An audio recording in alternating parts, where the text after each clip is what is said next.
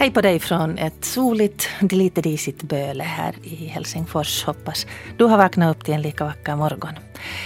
Du har säkert någon gång upplevt det där att du har gått och hälsat på hos någon människa och du har kommit in genom dörren och plötsligt så har du märkt att du känner dig jättehemma. Det är sådär att kavla upp ärmarna och gå in i köket och öppna skåpet och leta reda på kaffekopparna och fråga att får jag sätta på kaffe? Eller eventuellt röra i köttsoppan som är på spisen. Sen finns det andra besök där man kommer in och inte riktigt vet om man ska ta av sig skorna eller inte. Och sätter sig ytterst på soffkanten och funderar på att hur ska jag kunna vara här så att jag nu säkert är rätt. De människorna som bor i ett hem skapar väl ett hem. Och vi försöker väl alla skapa ett bo kring oss. Det är väl någonting av det mest ursprungliga som vi har. Att försöka bädda för oss och vår familj eller de som är oss nära.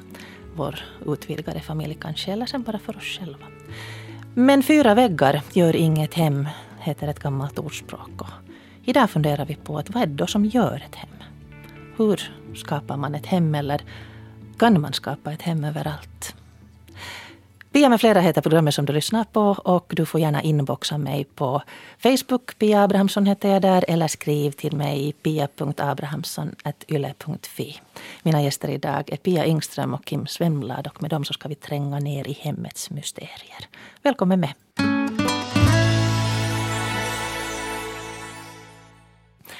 Här i studion idag då vi ska diskutera hemmet, das Ding an sich, alltså det själva essensen i hemmet. Vad är det? Så har jag förstås Pia Ingström, kulturjournalist från Hufvudstadsbladet, som också har kommit ut med en bok som heter Känslor äger rum. En titel som jag tycker att är helt fantastisk för att den ger så väldigt många bottnar. Men det är alltså rummet vi talar om här. Och den första essän här i den boken heter eh, Riktiga hem, riktiga liv. Och det var någonting som satt en massa strängar i gungning hos mig för det här med riktiga människor och riktiga hem är väl någonting som är väldigt på tapeten idag då tvn och inredningsmagasin svämmar över av goda råd hur vi skapar det perfekta livet. Men en som är en estet ända in i själen är Kim Svenblad. som är den andra gästen här idag, kanske bekant för er för länge sedan från Bokklubben. Men också inredare mm. och uh, världsmedborgare. Du har rest runt uh, allt från, du har haft hem allt från Buenos Aires till det som felaktigt i pressmeddelarna hette Åkerö men egentligen är en ö mitt på en åker Precis. i Kuusijärvi. Hur Kuusjoki. Kom du, Kuusjoki. Ja. Hur kom du att hamna i en på en ö mitt i en åker i Kuusjoki? No, det var så att, att jag hade just flyttat till Buenos Aires och jag bodde då vintertid där. Och sökte ett sommarställe i Finland. Och eftersom jag inte hade då arbete i Finland så kunde det vara var som helst. Jag var till och med norr om Tammerfors, Österbotten en sväng. Och uh, slutligen då åkte jag till Kuusjoki som för mig lät väldigt det? märkligt. Det är idag en del av Salo. Så att det är inte faktiskt så långt bort ändå trots allt. No, det, jag tänkte det, på Lappland då när jag hörde Kuusjoki första gången. Och det där jag föll pladask för det här stället för att det, det är så stora, stora öppna åkerfält. Och mitt ute på dem så finns det små öar och oftast mitt i ön en stuga. Och jag som är kanske lite eremit på ett sätt så, så föll som sagt då för den här stugan eftersom du är helt för dig själv och har de här öppna landskapen. På sommaren gick solen ner i horisonten klockan elva på kvällen och så vidare bortåt. Så det var nog egentligen en sommarstuga som sen senare blev ett hem när jag lämnade Buenos Aires. Mm. Vad kände du när du kom in i den här stugan? Du sa att du blev förtjust i den. No, det var första gången som jag inte blev förtjust i huset. Utan det var faktiskt den här lilla gården. Det fanns en björkallé in till självaste gården och sen då ett, ett hus som egentligen såg ut som en lagård. Helt förfallen, fullständigt förfallen. Så när jag steg in i den så, så var det mera kanske avsky. För den hade fått en facelifting på 70-talet och allt så eländigt ut. Men men när jag fick, eh, fick lite tid att fundera på det så då, då hoppade igen inspirationen och kreativiteten in och, och då såg jag framför mig den här underbara vackra stugan som, som den kunde bli. Hur känner du efter om du kommer att trivas på ett ställe? No, det är många olika aspekter. Jag har märkt själv, eftersom jag har bott på så många olika ställen, att, att förutom det här huset, förutom lägenheten, så också ljuset har en stor betydelse. Var befinner det sig? Är det en nordsluttning, sydsluttning? Uh, eh, finns det skog nära eller är det öppet? Så att uh, alla de här olika ställena som jag har bott så eh, måste jag nog medge att det är faktiskt naturen eller stadsmiljön som är den här första impulsen. Sen kommer den följande impulsen när du kommer in. Man, man kan låta lite lite liksom äh, diffus om man säger att, att man känner själen när man stiger in i olika lägenheter. Men, men äh, egentligen är det väl inte så märkligt för att äh, om det är någonting helt o, obebyggt så då är det neutralt när du stegar in i en sån lägenhet. Men att ett hus eller ett hem där någon människa tidigare har bott så det är alltid spår av det här tidigare livet i dem och det fascinerar mig stort. För på något sätt antingen god fantasi eller sen blir jag ett medium när jag fyller 70 så kan man känna vibborna som, som har existerat i det där hemmet tidigare. Att har det varit rofyllt, har det varit eh, depression och så vidare bortåt. Och det där kan man ju sen analysera på basen av sin egen livserfarenhet. Att vad som är orsaken till det. Mm. En, du är som jag sa här i början en utpräglad estet. Det mm. hörde jag när jag pratade med dig här inför programmet och det har jag också sett och jag har sett på foton som du har lagt ut av olika ställen du har byggt på. Hur viktigt är skönhet för dig? För mig är det A och O för att det är alltså en jättestor del av min personlighet. Och, och allt sen jag var en tonåring så, så har jag inrett och, och faktiskt satt en massa energi och pengar på just det här inredande. Och redan då så fick jag förklara till många kompisar att, att äh, inte behöver man göra på det här sättet, men det här är en del av mig och äh, ännu på den tiden en del av, av liksom en, en hobby, att man på det sättet kan uttrycka sig själv. Men sen har jag förstås bott i många lägenheter eller bostäder tillfälligt en månad eller en och en halv månad som, som inte har varit mina egna hem. Där jag inte har haft möjlighet att, att hämta in de här möblerna alla gånger har jag nog haft den fördelen att det inte har varit fula lägenheter. Jo, kanske lite tråkiga möbler eller märkligt placerade.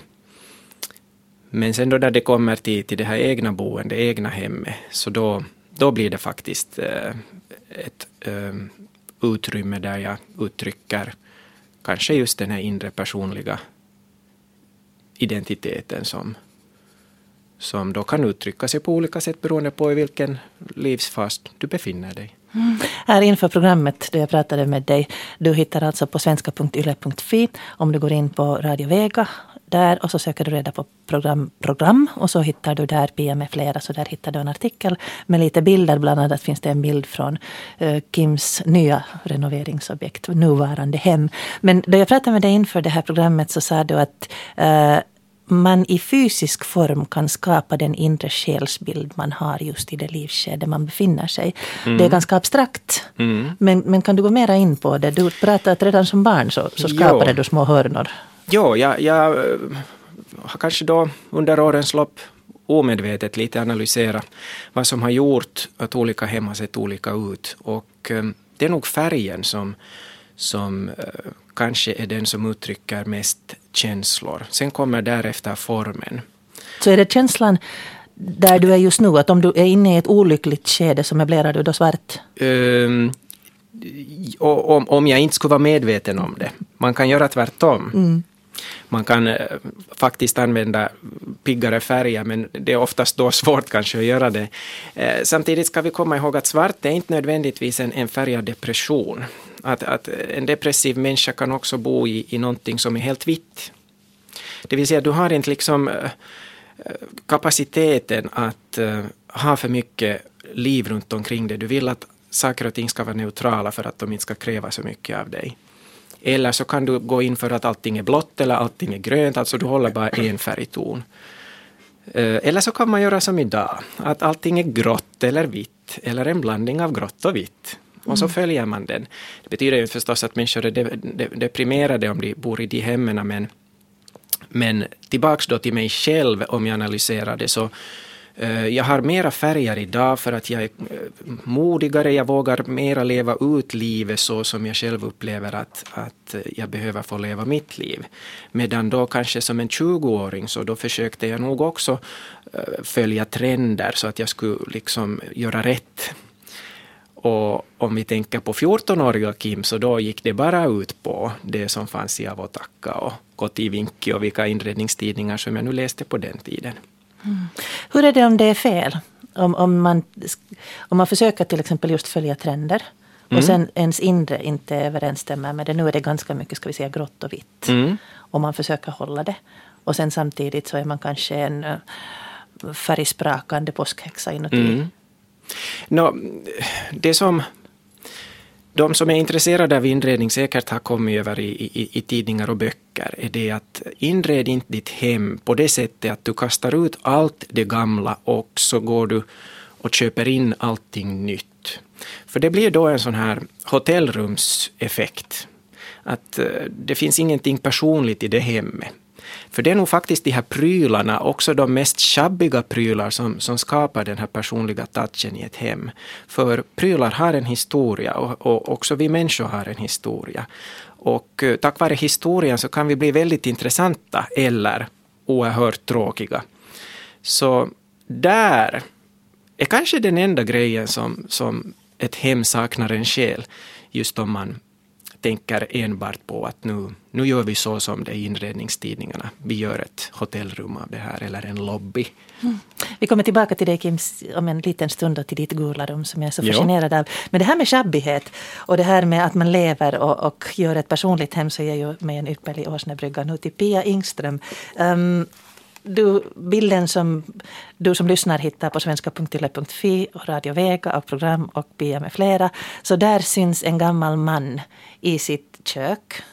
Det är din pappa. Det är min pappa, ja. Och det är en av bilderna som illustrerar din bok Känslor äger rum. Och det här kapitlet som handlar om riktiga människor och riktiga hem. Och han är nog en riktig människa i ett väldigt riktigt hem på den här bilden. Han står i ett kök där det hänger en massa saker på väggen. Det är kanske inte storstädat just igår.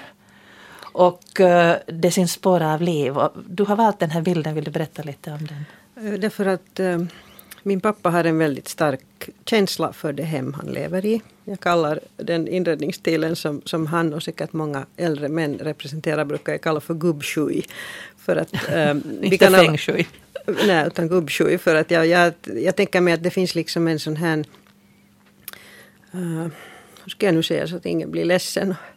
Uh, om, om den person som ansvarar för, i första hand för min pappas trivsel skulle höra mig säga att det där hemma är snuskigt skulle hon bli jätteledsen. Alltså inte det, inte det liksom på något sätt. Men det är nog inte så där superrent för att min pappa vill inte att man ska härja och städa där hemskt mycket för han vill ha saker på deras rätta platser. Det är å andra sidan väldigt välordnat.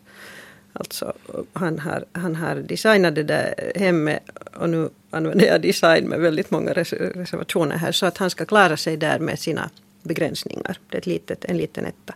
Och han är då alltså synskadad? Han är lite synskadad så att han, han behöver veta var, var saker och ting finns. Han, så att allt är liksom på ett sätt i perfekt ordning. Mm. Och sen finns det föremål som, som någon utomstående säkert skulle städa bort för att det skulle vara mer praktiskt. Men han har liksom väldigt starka personliga skäl att vilja att, att just de där föremålen finns där. För att de har att göra med, med, med liksom hans livs händelser i hans liv helt enkelt. Mm. Och då menar jag alltså inte några pikanta minnesföremål, jag menar en överloppssäng och sånt där. Men, men, men det där... Um, um, ja, jag tycker att min pappa har ett bra hem och det tycker han själv också. Vi hoppas att han ska få bo där. Han vill bo där i fred. Mm. Ja, du är inte en inredningsmänniska? Nej, jag tänkte på det där som Kim sa att man kan uh, uttrycka, hur var det nu, sin någonting, själsbild i fysisk form. Men man måste nog vara lite händig kanske då, eller liksom ha någon slags speciell visuell... Eller sen har man en sjabbig själ. Visuell talang. Någon sjabbig själ kan man ju ha. Men det där, uh, eller snuskig själ. Absolut snuskig. Eller väldigt råddig. Eller väldigt... Uh, ja, jag, jag, jag har liksom väldigt svårt att hitta den här fysiska formen för min själ, om det nu inte råkar just vara mitt hem som det nu ser ut. Där finns mycket liksom sådana romohögar. Finns där just nu. Men uh, hur har ditt hem blivit så som det har blivit? Alltså, um, då, då du inte har... Liksom, nej, det har blivit, ja. Det, det finns alltså sådana här materiella omständigheter också. Det, det där, vi har aldrig haft liksom jättemycket pengar över så att när det har varit pengar över så har vi alltid bara ätit eller rest eller gjort något sånt. Uh, så, så att uh, eller tagit tjänstledigt och skrivit en bok eller något sånt här. Men, men alltså det har nu, eller, eller köpt kläder, sådana vanliga liksom, dagligvaror, sån konsumtion. Uh, å andra sidan så, så finns det liksom en sån där eh, borgerlig bakgrund så vi har ärvt en massa fullständigt användbara prylar som i våra ögon är helt okej. Okay. Så att vi har inte liksom köpt egentligen, jag tror inte att vi har köpt en möbel sen, jag vet inte sen när. Men, men det där. Uh, så, att, så att det har nu blivit så att vi har, vi har övertagit allt möjligt.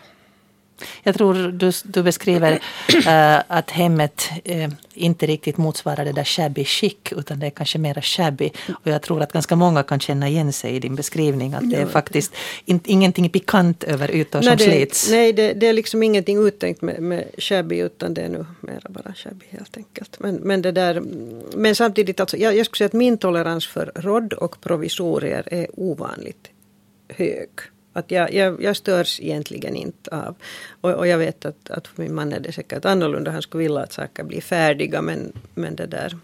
Och nu blir det ju också så småningom färdiga. Vi har alltså just flyttat efter 19 år på Eriksgatan. Så I kampen så har vi nu flyttat till Rumsö. Och, och det var en, en svår svår inre strid för mig först och jag trodde att det skulle vara helt outhärdligt men, men det var möjligt visade det sig därför att vi liksom på ett sätt så rev vi ju ner det där gamla hemmet där saker låg och stod som de stod där av vissa skäl som hade med vårt ett passerat livsskede att göra. Så när man liksom förstörde allt det där med egna händer och sen på något sätt byggde upp någonting mindre på ett nytt ställe själv igen genom att besluta hur saker ska stå och sådär. Så. så nu tycker jag att jag har ett hem igen. Mm. Du utgår från en uh, filosof de Febre som talar om uh, rummet som en social process. Det är också lite abstrakt så här som att, att uttrycka sin inre själ. Men, men den här sociala processen, vad betyder det i praktiken? Alltså det, det är ju det här som, som han kallar för det levda rummet. Alltså det levda rummet är liksom något annat än det planerade rummet. Det levda rummet uppstår genom, genom liksom de råddiga mellanmänskliga transaktionerna där barnuppfostran eller gräl eller vad man nu gör hemma, matlagning och bjuda på mat och, och sånt här och, och genom liksom de känslor man hyser i de där rummen. Att det är det levda rummet och det, det ligger liksom som en sån här inte vet jag, parallellt med. Liksom. Man, man, går in i ett rum och så ser man liksom, först ser man liksom någon tanke, i, någon estetisk princip, man ser diagonaler och färger och vad man nu ser och man kan analysera det och sen, sen kanske man ser också spår av det här, det levda. Man ser liksom äh, man ser att soffkarmen, är, alltså armstödet, är gnagt och inser att här bor antingen ett hund, en hund eller, eller sen något annat djur. Eller sen tycker barnen om att gnaga på armstödet medan de tittar på bokklubben. Mm. och sånt här. Och, och, så läser, avläser man ju liksom att okej, okay, det här är föräldrar som inte har orkat hetsa med de där armstöden på några år nu sen då, utan de är nu sådär gnagda. Mm. Du beskriver alldeles i början på den här första essän, Riktiga människor i riktiga hem, kvällshemmet och, och det här då man ser in hos grannarna när de lagar mat och eventuellt har gäster. Och då funderar jag på det här, den här att titta på sitt hem med yttre ögon eller att titta på andras hem. Det är ju någonting som är väldigt populärt att man går ut och promenerar och gluttar in genom folks fönster. Hur ja. mycket tror du att man, man tänker på det här att hur ser mitt hem ut? Och nu tänker jag inte på det här liksom uppstädade utställningshemmet utan vardagshemmet.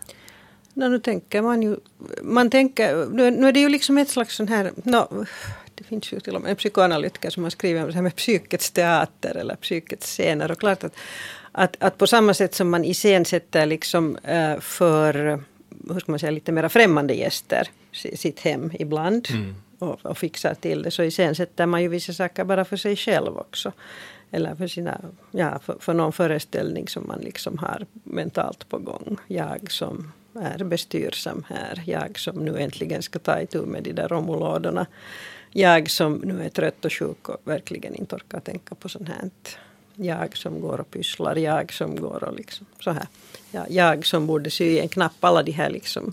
Nu ser man ju alltid sig själv också lite utifrån. Kim, vad säger du om det? Jo, jag tänk, tänker på det här med fredagkväll eller lördag. Det är lite som att du dukar ett bord. På samma sätt så Kanske du fixar till det där hemma med att tända några ljus eller du köper blommor hem. du skapar en, en stämning för att förgylla just det här veckoslutet. Och då ser du ditt hem kanske på ett mera annorlunda sätt.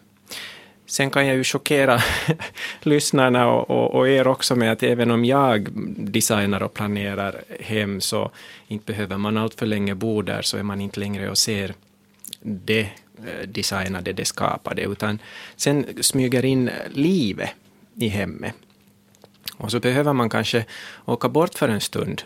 Till exempel mm, när jag bodde i Snappertuna så gjorde det gott att åka till Fiskars och titta på alla de här gamla vackra husen och gå in i butikerna där. Och när jag återvände hem till mitt Snappertuna-hus så var jag så lycklig över att oj, jag har någonting lika fint som i Fiskars. Men i vardagen så ser man inte där, för att vardagen är morgonmål, man åker på jobb, man kommer hem, man duschar och man går, och lägger sig. Så, så då, då blir man blind för sin egna vardag. Mm. Nu vill jag återkomma till det här gula rummet som man då ser på... på jag, jag viftar.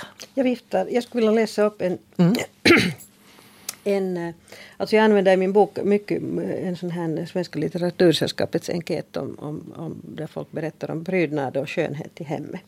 Och så här skriver alltså en dam. Och jag tycker det här är ljuvligt och, och det säger liksom egentligen ingenting i sak om hur det ser ut hemma hos henne utan det säger, säger någonting väldigt viktigt om, om hur man känner sig när man kommer hem. Så här skriver hon. Jag riktigt njuter av välbehag då jag om eftermiddagarna kommer hem från arbetet och kastar mig på sofflocket en stund med tidningarna och allra först ligger jag bara och ser mig omkring i mitt hus på sakerna, tavlorna, krukväxterna, ja allt. Tycker att jag har ett fint hem, tycker att det är ombonat och mysigt. Mm. Hon ligger alltså mm. där och tycker det. Det tycker jag att det är. No, det här, jag kommer tillbaka till Gola lite senare men um, det fanns en, en människa som berättade för mig att hon reste ganska mycket. Och varje gång hon kom hem från en resa så gick hon runt. Hon, det, det, gick flera timmar så att hon gick runt och rättade till soffdynor, plockade lite smutstvätt, torkade av diskbänken, äh, rättade till kryddburkarna i hyllan. Och hon använde sen ett ganska så här rått uttryck. Hon sa att när hon kommer hem så behöver hon gå och pissa i knutarna. Mm. Det vill säga märka mm, sitt precis. revir. Ja, alldeles. För att det ska vara tryggt. Mm. Och, och, återskapa. Du pratade om när du kommer tillbaka från Fiskars till Snappertuna. Går du runt, gick du runt och liksom återskapade ditt hem? Jo, e- exakt det här att man går liksom och snusar och, och, och lite placerar om en krukväxt eller en dyna för att man känner sig lycklig och salig i sitt hem. Just den här trygghetskänslan. Och det behöver ju inte vara vackert. Nej, inte alls. Inte behöver man ha nya prylar heller. Utan det är kanske snarare det att man är nöjd med det vad man har och man är nöjd med stunden som den är. Och det är ju absolut det bästa. Du kan nämligen gå och köpa en ny soffa och efter det så slår, det, slår en ångest över dig som, som en hammare på grund av att det var inte riktigt som du hade tänkt dig och, och det liknar inte riktigt eh, ändå det som sinne kanske hade upplevt den i butiken. Det är Eller nästan jobbigare. Eller du blev kanske inte riktigt den människa du trodde när Alldeles, du satt i den precis. Soffan. Och, och det kan ta tid förrän man blir du med den soffan mm. eller den möbeln. Ja. Eh, det som jag tänkte att, att det där om man tänker på hur hemmen ser ut, sen tänker man på hur man själv ser ut i hemmet. Så jag vet inte vad andra gör när de kommer hem, eller här har nu nämnts olika saker, men det jag gör först av allt är att jag klär av mig mina gångkläder och byter till morgonrock. Alltså, jag är liksom... Hemjag. Hemjag, ja. Är det här som, som det där på, på finska så, så finns det termen römpavaatteet och det är mm. det man har hemma. Mm. Alltså sådana liksom rupokläder. Så vad har du Kim på dig när du är hemma? Det är joggingbyxor av alla de olika slag. En del märken efter remont och andra kanske nyare och finare om det Så att också du som, som säkert har ett, ett ett liksom vackert och genomtänkt hem så du själv jo, kan nej, jag, liksom jag vill inte ha några webbkameror som, som följer mig i mitt hem. No big brother in my house. Absolut inte. Att det är nog så att jag vill inte kanske se mig själv i mitt hem utifrån, mm. men jag vill vara i mitt hem. Ja, precis. Och jag kan gärna fota mitt hem, för att då syns ju inte jag i bilden. Precis, precis. Ja, jag tänkte att hem är ju bland annat en plats där man ska få vara ful eller smutsig mm, eller sjuk. sjuk. Mm. mm precis. Nu tillbaks till Gula rummet. Ja. Det är alltså ett rum som du håller, har inrett och, och skapat i, i det huset som du nu håller på att renovera och göra till ett hem. Och inspirationen så fick du från din farbror, från, från salen där. Och det var så underbart tyckte jag när du berättade att det var en sal där man ibland hade kalas och sen tog han ibland tupplurar. Jo, det var det enda som hände där. Varför ville du göra ett rum som, som påminde om det? Nå, en bra fråga. Kanske, kanske just den stämningen som fanns i den här salen som min farbror hade. Det är så att, att eh, hans hus var, var, var verkligen ett urgammalt hus. Sen hade anor sen var det 1600-talet och sen hade det brunnit ner och så hade det eh, byggts upp på nytt någon gång på 1700-talet. Så det är ett, ett, ett hus där både nedre och övre våningen har full takhöjd. Så att det var inga sluttande tak. Och jag tyckte då som barn också att det var märkligt för att vi bodde i ett sånt här en och en halvvåningsvilla så att övre våningen hade sluttande tak. Medan min farbrors övre våning så, så var som en nedre våning. Men sen också det här rummet, det var fullpackat med gamla möbler. Det var liksom kanske fyra soffsittgrupper. Lite så där som någon, vad ska vi nu säga, någon slags hotellobby, att man kan sitta i grupper skilt för sig och ha sina mysiga konversationer. Och på grund av att det nu såg ut så här så levdes det inte vardag där uppe. Det fanns ingen TV där, det fanns en radio och man hade dragit typ en elledning till övre våningen så att det fanns inte egentligen många lampor. Utan det var Vad den där väckte ena det här lampan. hos lilla dig då? Förlåt? Vad väckte det här hos lilla Kim?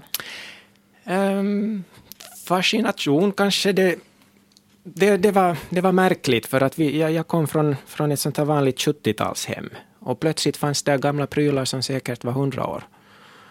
Och det där, um, en del saker var nedslitna och andra, andra var söndriga men, men det var en, en, en salig, liksom, salig röra där saker och ting ändå hade sin plats. Och sen förstås då min, min farbrors personlighet, en väldigt humoristisk, lugn, glad, ja på alla sätt ett original. Men om jag tittar på de här bilderna då från det här gula rummet Jo. som eh, ni då kan se på svenska.yle.fi eh, och söka reda på Pia med flera där. Så det är alltså ett, en varm gul färg på väggarna. Lite eh, varierande yta. Där finns ett skrivbord med ett ljus. Eller ett li, litet, Mm. litet skrivbord med en stol och en säng och hemskt mycket luft. Och det, Och det, det är väldigt sparsmakat, väldigt stilla. Mm. Så det, det, vad betyder det här rummet för dig? Nå, just nu betyder det ro och vila och inspiration. Och, och orsaken till varför det är sparsmakat är, är det att jag bor inte ännu i det här huset. Det är så att vi bor i, i ett mindre hus som ligger bredvid. Och jag får i lugn och ro renovera det här, det här gamla huset. Men det där... Um, Vad är det som du försöker skapa där? Alltså vad, hurdant hem det i det här rummet? Det är ett hem som kommer att få en prägel av det, den historia som huset i själv har. Det är någonting som jag just nu tycker väldigt mycket om, att, att återskapa den här ursprungliga stämningen som existerade då huset fördes upp. Eh, Samtidigt så tar jag mig friheten att inte göra det till ett museum så att det skulle exakt likna det hus som det var då på 1885 då det byggdes, utan jag använder mig nog liksom av den tidsepokens allmänna eh, stämningar. Men om, man, om vi går tillbaka till det här med hem. Ja, Så vad, vad betyder liksom de här tankarna då? Det att du försöker skapa någonting medvetet. Är det ett uttryck för liksom hurdan hemlängtan? Mm. Då, då, man, då man är en inredare så då, då kommer nog den här estetiska bilden först in och, och, och, och så inreder man det på basen av den stämning man vill att, att eh, huset ska andas och eh, inredningen ska andas. Sen behöver du få flytta in där och, och då kommer liksom själen in i rummet. Då, då, då kommer dina böcker, dina kläder, plädarna, kläderna som du lämnar efter dig och, och, och husdjur och så vidare bortåt. Och för att kanske nu lite gå på ett sidospår så, så måste jag poängtera att alla gånger jag har flyttat till mitt egna hem, som då har varit ett hus eller en lägenhet, så jag har räknat att det har tagit sex månader för att jag ska känna mig på riktigt hemma. och inte som om jag bara är på besök i det husbolaget eller det bostadsområdet. Så det tar ganska lång tid att känna att man har rötter i det huset, i det jorden, att man har rätt att vara den man är. Jag har rätt att sjunga utan att vara orolig att grannarna blir liksom störda. Och här kommer vi tillbaka till den här Lefebvre, mm. det levda rummet. man måste leva in det där. Jo, man måste leva, man måste leva in det, in det jo, och, och, och, det ändrar ganska många gånger under de här sex månaderna. Mm. Inför det här programmet så mm, sa också en kollega, hon blev tänd på det här med, med vad som hemma och hon sa det att hon måste överallt var hon är så måste hon skapa sitt hem. Hon kan inte vara om inte hon skapar sitt hem. Mm. Hon, hon liksom tar rummet i besittning. Det kan vara det att hon har med sig sin radio, hon har alltid med sin dagbok. Hon har med en bra penna, kanske en bordduk uh, som är hennes egen. Hon tänder ett ljus och hon skapar, hon, hon liksom, själen måste få rum att finnas. Ja. Kan man skapa ett rum, kan man skapa ett hem överallt eller finns det väggar som man inte kan skapa ett hem i? Vad säger du Pia? Det där, no, nu måste vi komma ihåg att det finns människor som bor i liksom eh, ruckel och tältbyar och läger och sånt här. Mm. Och det, det är liksom... Det är man, man, måste, man måste utgå från att det måste finnas vissa materiella mm. förutsättningar. Men, men sen finns det ju människor, till exempel äldre personer som flyttar till några nya boenden för att, för att stanna där sen och dö. Och, och de, de, lyckas liksom ta med sig någonting av det väsentliga. De, de, de, har liksom en så stark inre värld att de tar med sig bara, bara något, liksom, lite påskpynt och en bordduk och lite ditt och datt. Som, som betyder någonting för, för dem. Och sen av de här små, små delarna så bygger de någonting som de upplever som hem. Jag har en sån informant också i det här materialet i, SL, i Elitsällskapets arkiv som jag har läst. Och det var ganska imponerande för hon, man, man förstod ju när hon skrev också på ett väldigt inlevelsefullt sätt att hon var verkligen bra på det här. Hon hade den här väldiga förmågan att i sitt psyke bära betydelser och fästa dem vid, vid ett fåtal föremål. Sen finns det ju också människor som om vi inte talar om äldre människor som helt enkelt är så hjälplöst på något sätt fångna i, i, i allt sitt materiella ägande. Att, att de är helt lost och förtvivlade inför tanken att måste lämna det. Mm. Är det lätt för dig Kim att flytta? Jo, det är lätt. Och jag har också konstaterat att var som helst kan du bo. Så länge som, eh, eh så länge som du har möjlighet att, att, att faktiskt flytta på saker. Att om allting är fastskruvat som i, ska vi säga en båthytt, då kan det vara lite svårare. Då behöver du hämta in saker. Eh, redan det att det finns textilier i, i, i, en bostad eller ett rum där du ska bo i en månad eller, eller så, så räcker det med att du tvättar en bordduk. För att då på något sätt är den ny. Det finns inte liksom lukt av någon annan i den här eh, tygbiten. Och, och sen lite skuffar man om bord eller kanske till och med flyttar säng. Det, det har jag nästan gjort alla gånger, också, också i, i såna här hotellrum där du kan flytta på inredningen av helt sådana praktiska skäl. Um, som barn så, så tror jag att många också skapar om inte sitt hem så sitt egna rum. Det här med kojor så, mm. så, så mm. är just liksom ditt egna privata utrymme och, och, det är någonting jättefint tycker jag och jag hoppas att, att barn fortsätter leka sådana här kojlekar. Det kan vara enkelt så att du bara har en, ett bord och en filt eller sen mer komplicerat att du klättrar upp i ett träd och bygger där då din fristad. Vad betyder det här, den här kojan då för, för barnet? Ja, det är väl någon slags urbo där man är både, både liksom extremt skyddad, tänker jag, sådär livmoderaktigt, mm. men samtidigt på något sätt är man sin egen. Man, har, man bestämmer själv att där kanske och där tror jag det har stor liksom, betydelse att du själv har byggt precis. det. Att, att om du får då en sån här paffkoja som kommer direkt från ja. Ikea, så det är inte ja. samma sak. De, de leker inte lika ja. glatt i, i det här redan skapade. En pafflåda som kylskåpet har kommit Precis, som du hittar är det själv, bästa. Där du själv skär ut dina fönster Precis, och dörrar. och du vill sova där och ja, du vill liksom ja. ha ditt där. Och det, ja, ja, ja, det, det är en väldigt stark, jag tror att det är just på något sätt det där det där kittlande att vara både liksom Eh, på egen hand men jo. samtidigt väldigt skyddad. Jo. Eh, du citerar Pia Ingström alltså här i din bok eh, Känslor äger rum i det här första essän Riktiga hem, riktiga liv så har du pratat med Jesper Vuori som är en grafisk formgivare och här um, ställer han upp på en sån här ironisk generalisering. Kvinnor har ju ett mycket mer emotionellt sätt att inreda. Det är arbiträrt och spontant, sentimentalt på ett annat sätt, jo. Män är till exempel mycket mer noga med att horisontella, horisontella linjer är i skick. Jag tror att det har någonting att göra med hur man ser helheter. Kvinnor är också mer benägna att blanda stilar.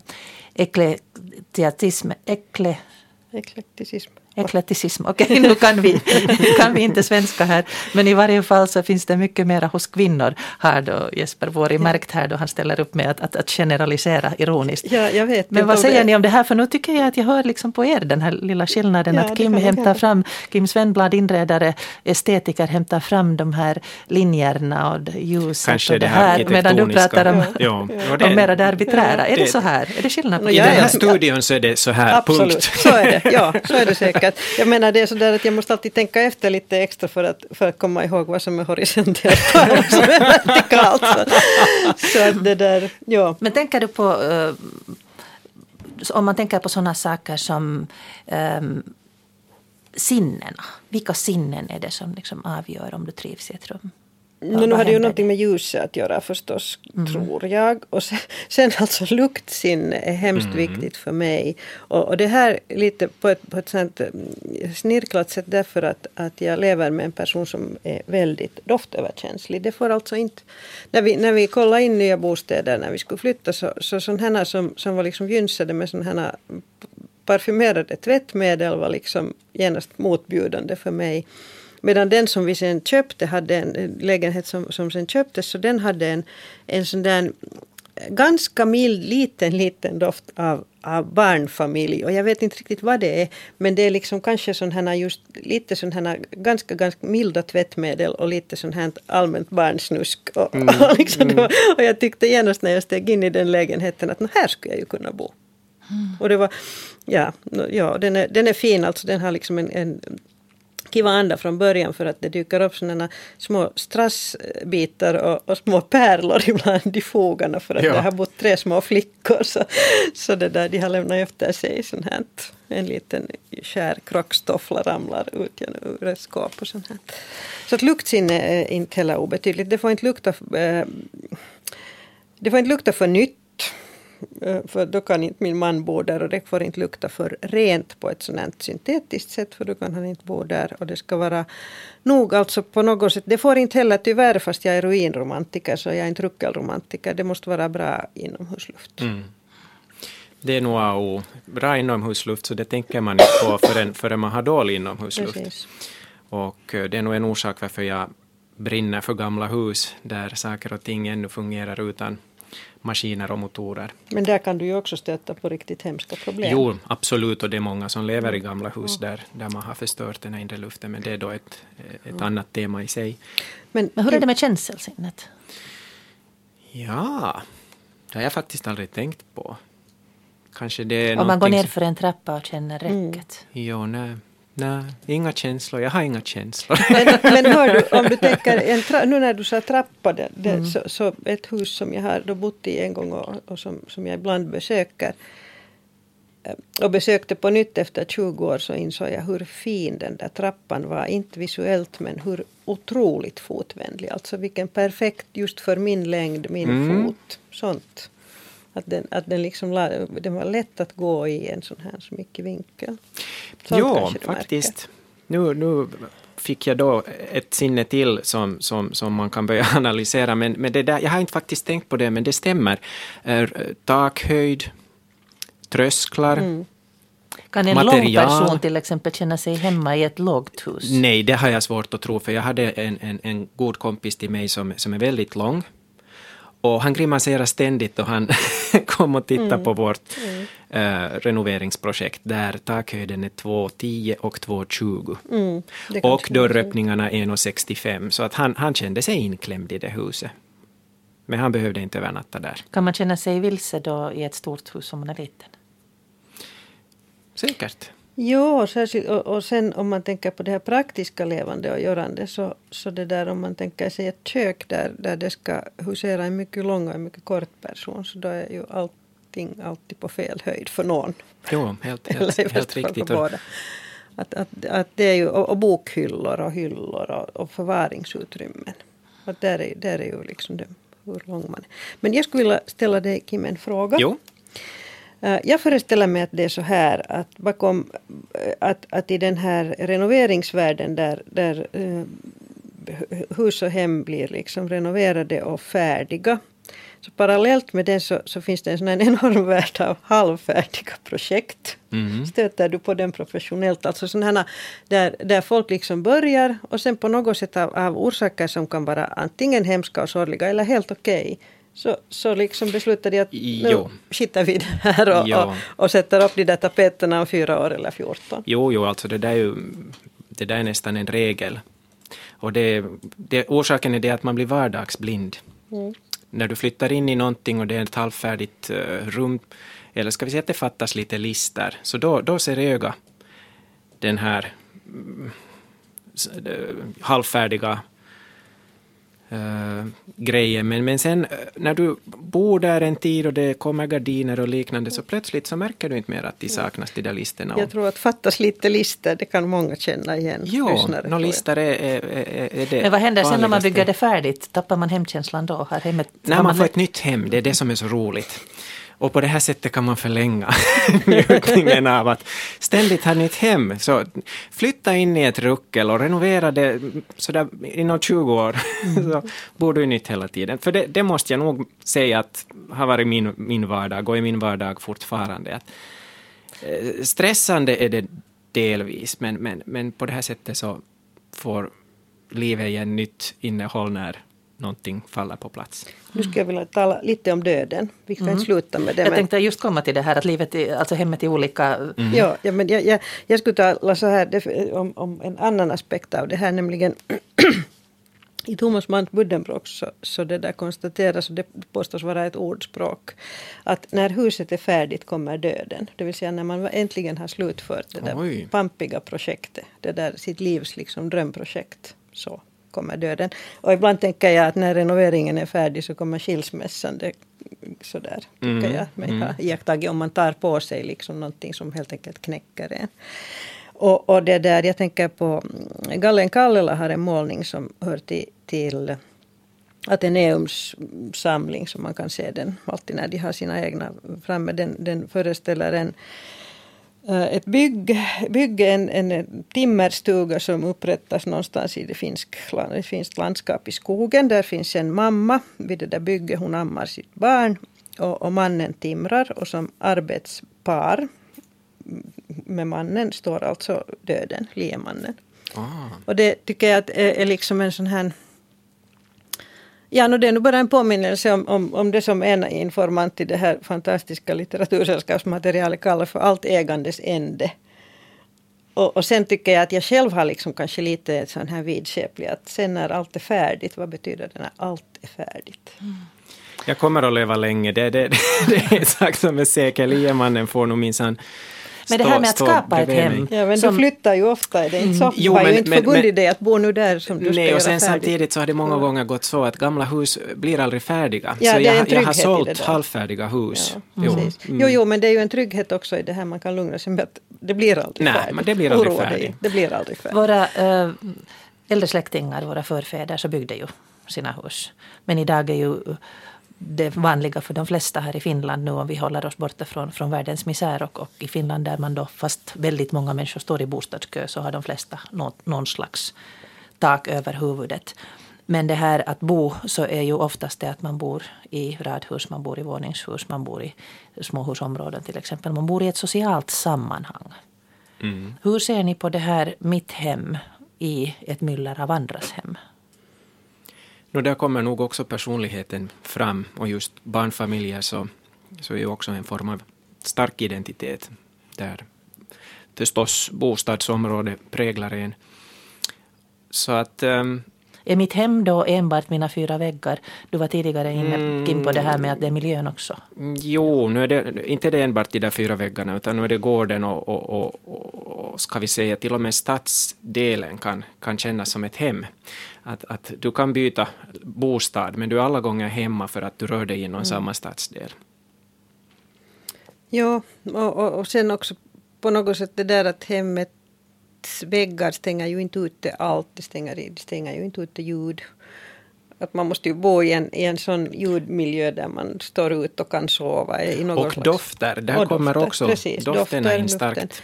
Att, att där man är på något sätt i fas med, med det som pågår runt omkring en. Fast vi, vi bodde nu alltså nästan 20 år i kampen utanför, eller liksom vi hade det livligaste gatuliv utanför det styr, störde nog egentligen inte. Men, men det där nu märker man ju att det är otroligt mycket tystare där vi bor nu. Så att, eh, men, men det viktiga är ju kanske att man känner sig trygg helt Mm. enkelt. Att man inte känner sig hotad, att man inte känner sig utpekad på något sätt i, i, i den miljö man bor. Att det, det unnar man ju alla människor. Att, att de ska känna att de kan stiga utanför sin dörr utan att någon tittar snett på dem eller, eller liksom grannens hund hotar att bita dem Mm. eller, eller liksom någon kastar ägg på, på, på dörren eller som hänt. Att, att där, där är det på något sätt tycker jag den här hemmets trygghetsfunktion tycker jag att det är så otroligt viktig. Man ska kunna komma hem och ju närmare man kommer desto mer ska man känna att man liksom går mot säkerhet från en osäker omvärld om, om det så är. Mm.